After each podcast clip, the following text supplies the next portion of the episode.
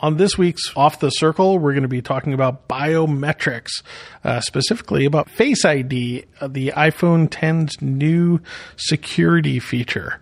And we're going to be speaking to a local attorney about all of the legalities involved. Welcome to Off the Circle.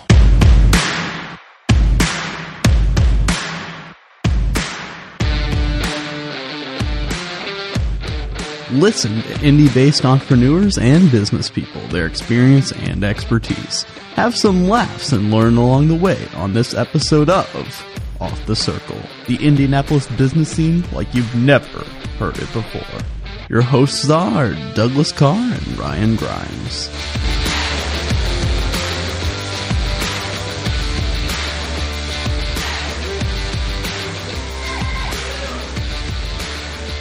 Hey, this is Ryan Grimes from My IT Indie here with Doug Karr from DK New Media. And today on Off the Circle, we have Seth Wilson from Adler, Tesnar, and Whalen here to talk about iPhones and iPhone 10s and facial ID or Face ID and you know, the legality therein. So, all right, Seth, we're going to start with a quick question here. What do. And wait, wait, maybe we should tell everybody that hasn't listened what's going on with the iPhone. Oh, right. So the iPhone 10 first came out. Uh, it actually comes out in October, and it has a new a new technology with it that it was it has facial recognition. So instead of pressing your thumb down on your phone to authenticate and to log in, you will now hold it relatively close to your face. I don't think we know exactly what the depth of field is, but so basically you you can hold it up to your face, and it has thirty thousand infrared sensors that ping your face and shoot lasers into your eyes and all sorts of terrible things. And and it, it uses that to authenticate you instead of your fingerprints. So this this podcast is uh, dedicated to you know knowing more about that technology and you know what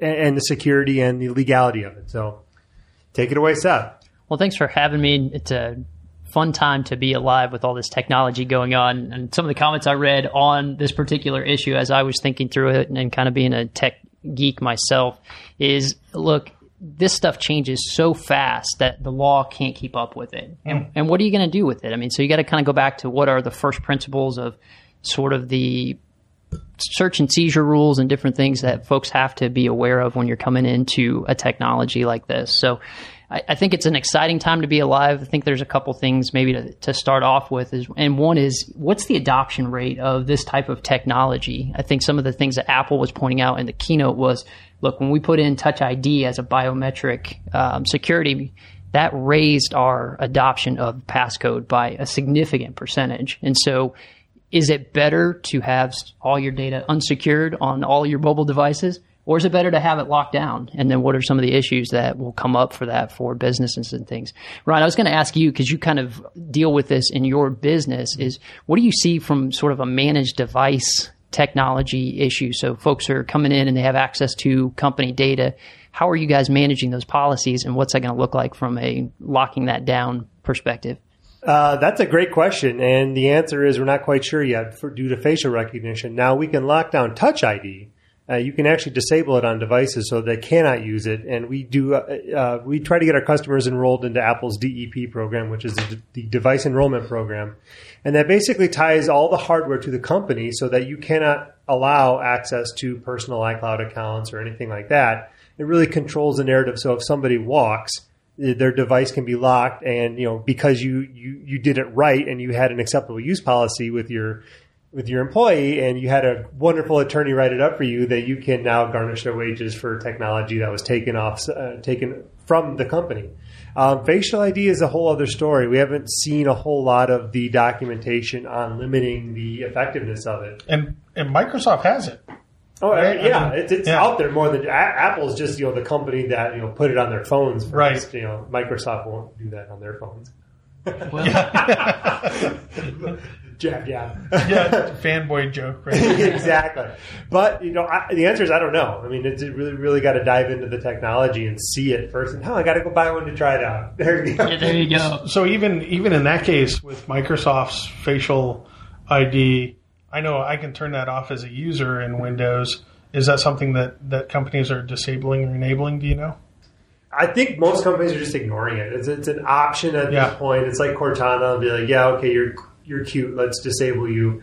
Um, voice and pictures and face are not quite there in the business scenario, in the business environment yet. People just want to type. People just want to put their fingerprint on something. People just want to you know do something that's quiet and, and unobtrusive. So I'm not quite sure how that's going to pan out, but that's definitely the way this is all kind of going. So we'll have a lot of watches talking and faces and pictures all over the place. And well, the scary the scary thing to me is like it's a uh, let's say I'm an employer at an enterprise company, you know, and facial recognition takes off, and uh, I know that you know the, because they have a two camera, two cameras on the front of the iPhone uh, 10 that you know its depth as well as you know as characteristics, and so you had mentioned how many sensors? 30 30,000. yeah, so so that's obviously a difficult thing to you know try to duplicate, but not impossible Yeah. right? I mean, I, I'm sure if you had a 3D printer and a few good photos of somebody, that you could probably, you know, print print out a head. Well, I think they, I think they talked about that in, in the keynote, and you have to be like dead on accurate. But it, it- like beards are okay. Like if you suddenly decide to grow a wonderful beard, like our friend Doug over there has, or put glasses on, I don't think that affects it. But it, I, I don't know what if you tried to put a dummy mask or anything like that in there, if it would work or not. Because I feel it's a different technology, right? One is passive and one Mm-hmm. is active. Active is I have to punch in a passcode or I have to I have to do something from memory that you Mm-hmm. can't you can't get a hold of. But these things are are are active that you know I can I can take and get a thumbprint and and remake it, or I could you know so that's that's voice is the same way. You know that uh, you know the first thing when Alexa came off, Burger King you know, started talking to to Alexa every day. You know, Yeah, exactly. Yeah, the, the, the horror stories of someone mentioning her name on TV and ended up buying something to that person's house. sending it out. Well, and I think that's interesting too because you have sort of the the classic scenario that comes up of what if you do get stopped and the officer who stops you says, "Hey, I want to take a look at what's going on on your phone." With a passcode, right? That's inside of your head, and so Yeah. they can't force you to self-incriminate by pulling that passcode out. With biometric, whether it's Touch ID or Face ID, it becomes a little bit easier. They can force or take your fingerprint because you're going to get fingerprinted if you get taken down to the office. And then they can put it on the sensor to open it up. Or with Face ID, if they take the phone and point it at you, does it unlock? And so the technology changes, just makes the issue a little bit easier to bypass, right? It's, one trade off for another from a security standpoint. And so, how we deal with that moving forward is going to be interesting because there are no real cases, if Yeah. you will, from a criminal standpoint that says, hey, what happens if you get out of traffic stop? You have the classic case of Apple and FBI and trying to crack the encryption on the iPhone. And I think that may go back to your earlier point of, hey, what happens to all of this facial recognition data? Mm-hmm. And if you dig in a little bit deeper, at least on Apple, and I haven't researched what Microsoft has done or what the Android system has done, but Apple does everything on device. And so developers aren't going to have access, to my understanding, to what that depth of field looks like. They'll have sort of data points they can pull off of that, but all of that's stored on the secure enclave on device, which is pretty unique for a company to say, hey, we're going to do all this and design a phone that can handle that. And so some of the processing power that's going to be able to be there to take all of that and keep that secure. One, it protects Apple, right? So the law enforcement um, bureau comes knocking on their door and says hand over all your user data and they have a huge portion of the market share it doesn't matter because they Yeah. don't have access to that data. Same thing with the, the touch id sensors. They don't keep that data. And so that that to me is something that distinguishes it from google which does more things server side or cloud side on their side where apple tries to do more stuff on device and, and going through. So it looks like at least looking through some of the articles that have been posted recently they've thought through some of those issues but they've also acknowledged the issue of look, if you have the evil twin, they use that example, right, with Spock, it, it may open. We don't know. And, and so it's going to be imperfect, but the error rate with facial recognition versus even touch ID, the two numbers there were just crazy. I think it was one in 50,000 or something like that for touch ID, and it's one in a million for your facial recognition wow. which is pretty which is pretty scary when you think about it. So um, Troy Hunt does a lot of stuff on the data security side. If there's other information folks are interested in, go out and look up anything he does. He does all the tracking to see whose websites have been hacked, and he wrote a pretty good article on the facial or face ID implications and why it's a good thing, why you should put it on your device and go through versus leaving it unprotected. So some of these issues are going to have to work them themselves out as they go. And I think businesses are going to have to take a look at this, especially if you're doing mobile device management and those policies. So can you authenticate multiple faces on a device? Mm. So are you going to have right your employee? Yeah, I don't. Yeah, you can on, do multiple on, faces. on iPhone. Yeah, you can do multiple no. fingertips, fingers, yeah. right. Touch ID. So, but these are things I think you mentioned, sort of the acceptable use policy. Those are considerations that you're going to have to look at because if you have a device that's locked down and yet it's a family device, how are they going to open it, right? So you may not even have that option. And again, there's there's an economic consideration too. There there is a barrier to entry to this iPhone. It's a lot more expensive than the other phones that are out there currently. But as we saw with the original iPhones, the price is just going to keep coming down. And so this technology will be available to more people over time. So it's going to be important to really answer these questions early on and, and devise policies, I think, from a, a business standpoint around those different uh, issues we're going to face. Well, it seems like from a from a security standpoint, you know, this is the endpoint security issue again, mm-hmm. right? And and that more, companies, I, I saw the the SEC announced that it had gotten hacked like last year. Last year today, isn't that terrible? I don't understand. What's the hurt? I don't understand why people just why they they don't go to jail for not reporting that. Yeah. That's a whole other podcast. But yes, it is a whole other podcast. But anyways, but I think that the you know the interesting thing that you said there was Apple is doing a good job of kind of you know keeping it out of the cloud and, and making this conversation between you know having the phone authenticate and then connecting to the data online, which separates the user from the data a little bit you know from a security standpoint. And I think that's a smart move. Um, but there's still that part of me that wonders about that endpoint security and who's responsible. Who's is you know if you're a corporation and you get iPhone X's for all your employees or iPhone 10s uh, for all your employees, are you now responsible if someone hacked Face ID? You know, uh, what what what's your liability there as compared to you know, a, a passcode, and maybe they'll have dual authentication on it as well. I, I think there is dual authentication you can enable on it, so there's a face and a password. I'm, I think that's that, what they recommended for the evil twin scenario, and that might be that might be the workaround for, for every business is just you know having having you know two point oh authentication. And that's something you can configure through a profile. You can push down to, to the device itself through, through either Apple's configurator or another a, a, better MDM solution, which all of them are. Yeah, but the great but the great thing about that is brings up the other point, right? So BYOD, bring your own device, is prevalent, and I can't tell you how many times I've seen folks recently who have two, maybe three iPhones in their yeah. bag or whatever they're carrying around. And one of them's for work, and yep. one of them's an old one for work that still has data on it, and another one's their personal one. And so when the barrier to entry becomes, well, I got to put in a six alphanumeric password combination plus my face plus my thumbprint. I'm just going to use my home device and connect it up and forward all my company emails out because maybe there's no well, control. unfortunately, that. that's what happened with government, right? Yeah. Was that's what we found out is that it was so difficult to work through the government controls of security mm-hmm. that they were just sending stuff to Gmail and sending stuff everywhere else to, to get around those things. Yeah, there's no there's no violations there. oh my god. Yes, I mean, and, you know, if something does become too difficult difficult, they'll just resort to using their home devices. You know, bring, bring your own devices. It, it's something that sounds great on paper.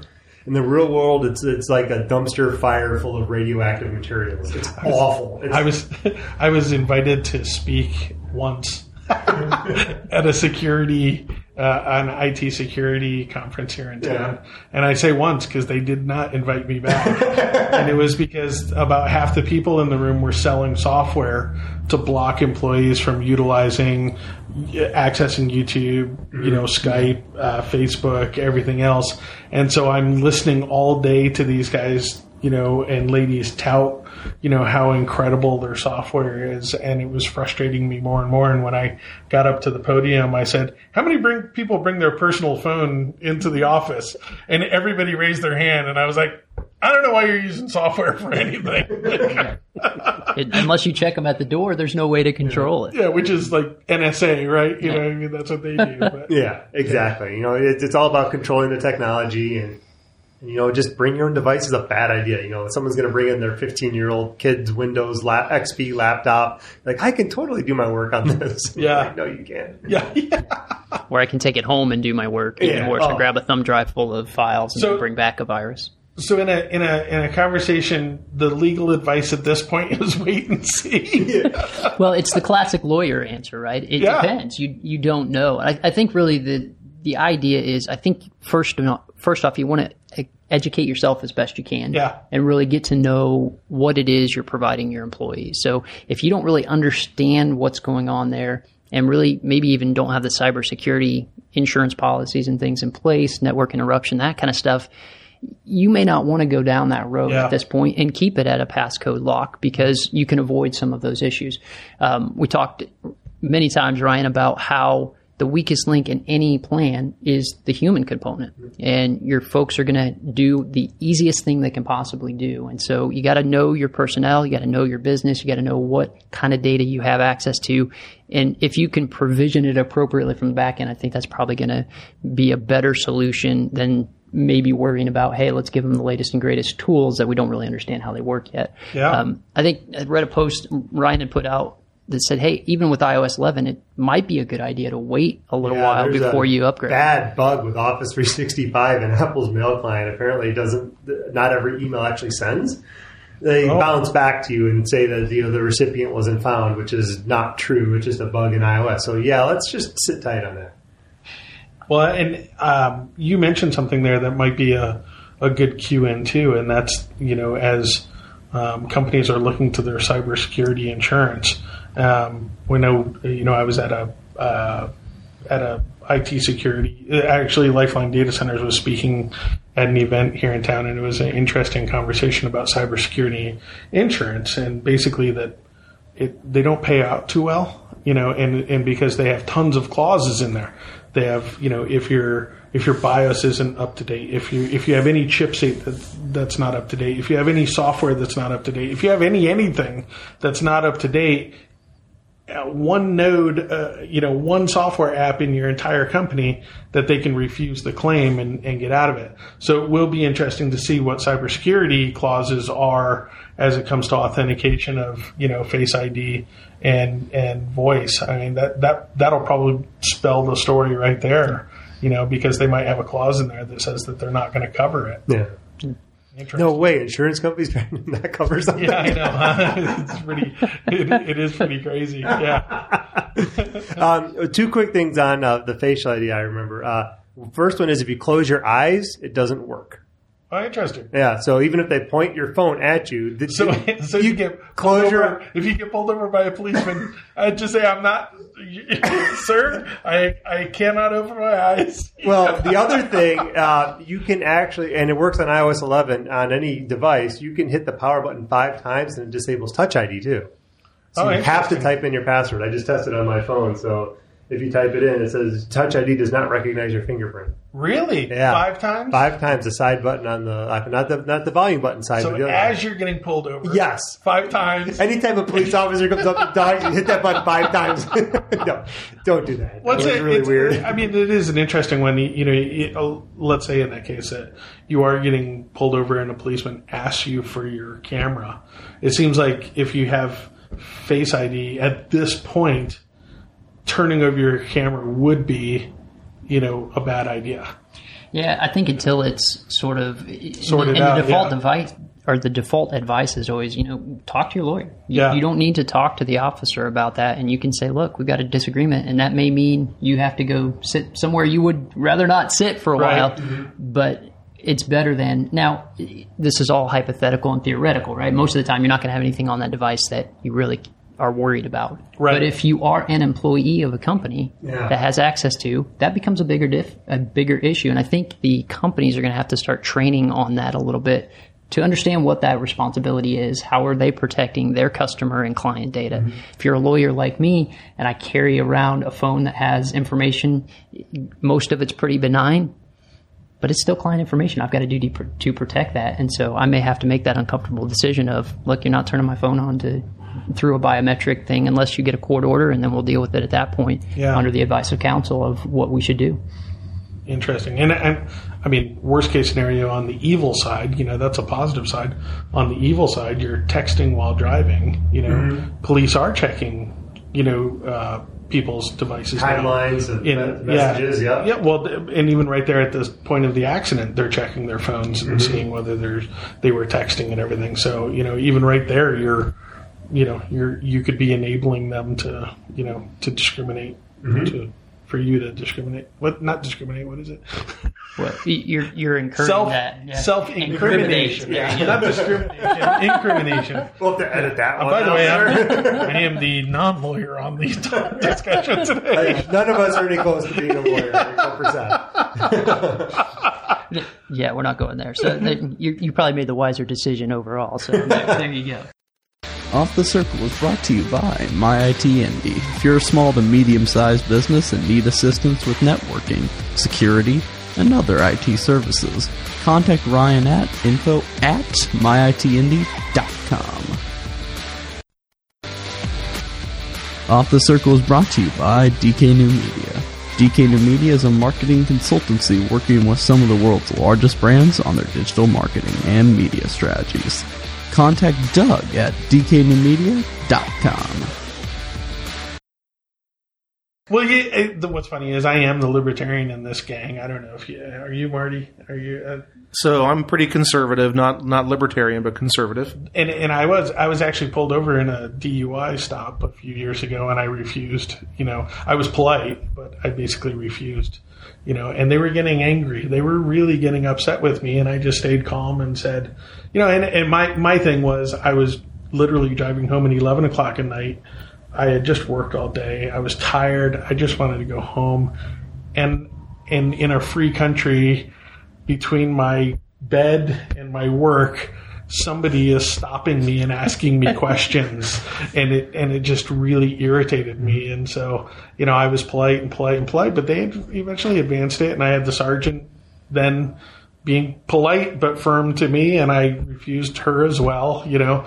And eventually, they let me go on my way. But but it was uh, it was still tense. I was shaking and I was nervous, and I didn't know what was happening. And and of course, other policemen were pointing their flashlights in the back of my car to see if they could see anything. And it was it was pretty frightening you know? Yeah. and I was just trying to be a good citizen. They were just trying to be good policemen you know? So and that's you know so we've got a lot of room to cover you know I think on the on these new technologies. Yeah, it, it's worth looking up. Uh, one of my professors in law school has a YouTube video out that's called "Don't Talk to the Police," and it's is that it's, is that from uh, UVA or uh, Regent University? Yeah, yeah, yes, So it's take take a look at that. He he talks faster than anybody I've ever met. Yeah. One of the brightest guys I've ever met. Uh, but just an overview of your rights. It's entertaining. It's fun to watch and throw up on your Is Apple that TV. is that the one also? I think he also had a policeman that was yeah. yeah. There was so the Point counterpoint. And well, and the policeman was actually positive about it too. That's right. The policeman was actually saying, you know, here's you, here's what you should do to defend yourself. And I was surprised, you know, that you had a law enforcement officer, a retired law enforcement officer, saying, "Don't," you know. And I always tell people that look. We put too much on our police, anyways. You know that we we expect them to be psychologists and judges and now technologists and everything else. And the fact is, no, that's the job of your attorney and the judge, right? You know, it, wait for court for that to happen. Don't expect a policeman to figure all that out. So, they they got a lot going on, and I think for the most part do a good job, especially Absolutely. here. But Yeah. you need you need to know, you need to be informed, you need to know what you can and can't do, and what you should and shouldn't do. And I think your example of sort of texting while driving right before an accident, in most cases, those folks don't have some sort of passcode lock yeah, enabled at all, and mm-hmm. so it's free reign.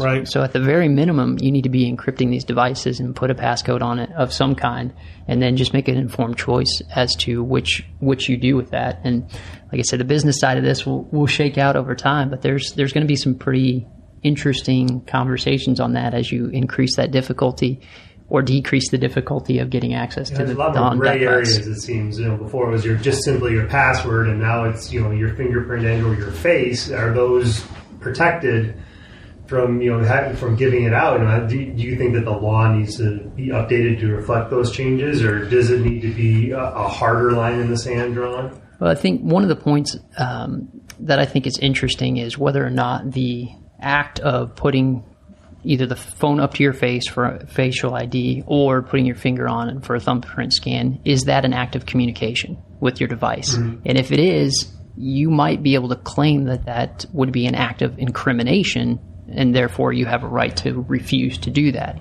And so it will be interesting to see how the law kind of shakes out on what that is because the the distinction right now as I understand it is it's sort of the what you are versus what you know. So your biometric is who you are and what you know is your passcode and you can't be forced to give up what you know, but who you are, everybody kind of has a right to know what that is. And other folks are arguing on the flip side of, well, no, I'm actually communicating with what I know hmm. To make that affirmative step to unlock that device. And so you can't force me to do that. That'd be like forcing me to talk to you and say, "Hey, you you need to confess to whatever happened." So it'll be an interesting debate, and I'm sure we'll see a Supreme Court case on it pretty quick. I suppose it's like you know having your front door unlocked. The police still can't just walk through, Yeah. Right? You can unlock the door, but that doesn't mean that they have the right to come in. Well, there's uh, actually someone suing the federal government now for uh, searching their electronic devices and trying to get into the United States, and they're like, "Yeah, this is totally unconstitutional." Yeah, they've been doing that for years. Well, they, yeah, there's a lawsuit. They got everything. They, they just filed it as like within the last week or so. They got a data center in Utah that that's all it is. Well, I mean, yeah, but there's a difference between someone you know actively just scanning your data on the internet and you know trying to find out more about you than actually taking your phone and holding you until you open it. yeah, For no other reason other than the fact that you can't. right. And that's what they're talking about now is whether or not. So they're either like, okay, we're not a United States citizen, and you literally can't. You have no rights to Right. get into my stuff, or I am, and you have to treat me as a United States citizen with those associated rights. And there's not this. Oh, you're not in the United States. We have free reign on this ten, you know, this ten feet of land going into the country. It's a it's a fascinating. I, I was you know we I think we could talk another half hour. on Oh, yeah. one, but but it was pretty fascinating. I I'm, I love the Constitution and you know and but I read a fascinating. Uh, it was a it was a university professor talking about the Constitution that in nowhere does it say that these rights are only available to United States citizens. Hmm. That that they're God given rights. Yeah. And so there's a huge argument there as far as Oh, whether yeah. someone outside the country actually has the same rights as someone Yeah. you know within the country. Yeah. And, Oh, and I never thought about that before. And of course, it came up I think with terrorism and Guantanamo Bay and everything else. But it's it's a pretty fascinating and it's a valid argument. It's an interesting argument to have. Yeah. You know whether whether we do have their phones or not. Fascinating. Well, I think we've talked this one through. What do you think? Absolutely. I think we hit on some uh, great points here. Thank you, Seth, for coming in. And My sharing pleasure. Your time with us. Yeah. Anytime. Thank you guys. I think I think uh, you know takeaways. I mean, I, I am gonna I am gonna seek out like cybersecurity insurance and see what what they say on on this. I love your tip. You know, five clicks and and you're you have to write a locked. pass. Yeah. It's locked anyways. You know. Um, but it seems like companies really do need to prepare themselves for this as they're looking to secure more. We're, we're seeing a lot more companies get hacked, and it, it's almost always from the user, right? It's almost always through a. I need a to I need to download this atta- this zip file and open it right now. Yeah. Right now, I'm gonna click until my computer explodes. Uh, Well- that, uh, every week we see that on something. And the fin- the final thing is, as you're talking about that cross border and travel, be aware of what you're taking on your device when you go, because when you run into those issues and you do want to get home and lay your head on your own pillow, sometimes you don't want to deal with the border agent saying unlock your phone for me. And Yeah. so if you have little to nothing on it and don't care, move on or have a travel That's phone what, uh, or something Google like was that. telling employees not just don't even take a device with you. We'll give you a new one at your destination. Just, you'll get a computer and a phone, and you- you'll log in, and all your stuff will be there. Just don't even carry it around with you. That's actually really I good was like, that's, advice. actually, that's a good idea. I like that. Yeah. All right. Well, uh, thanks. Thanks again for coming out. My We pleasure. Appreciate the discussion. Absolutely, it was a great talk today. Do we know what's what's on next? Uh, no. Off the top of my head, I have no idea. So uh, this is uh, Douglas Karr from DKD Media. We have Ryan Grimes from My IT Indie. Uh, tune in next week. Please subscribe to us. Uh, if you appreciated us putting this information out today, we would love for you to review us on iTunes and Google Play and everywhere else. And uh, stay tuned for the next Off the Circle. If you're an Indianapolis business and would like to be on Off the Circle, contact us at offthecircle.com. Off the Circle is recorded at DK New Media's state of the art studio, the Speakeasy in downtown Indianapolis.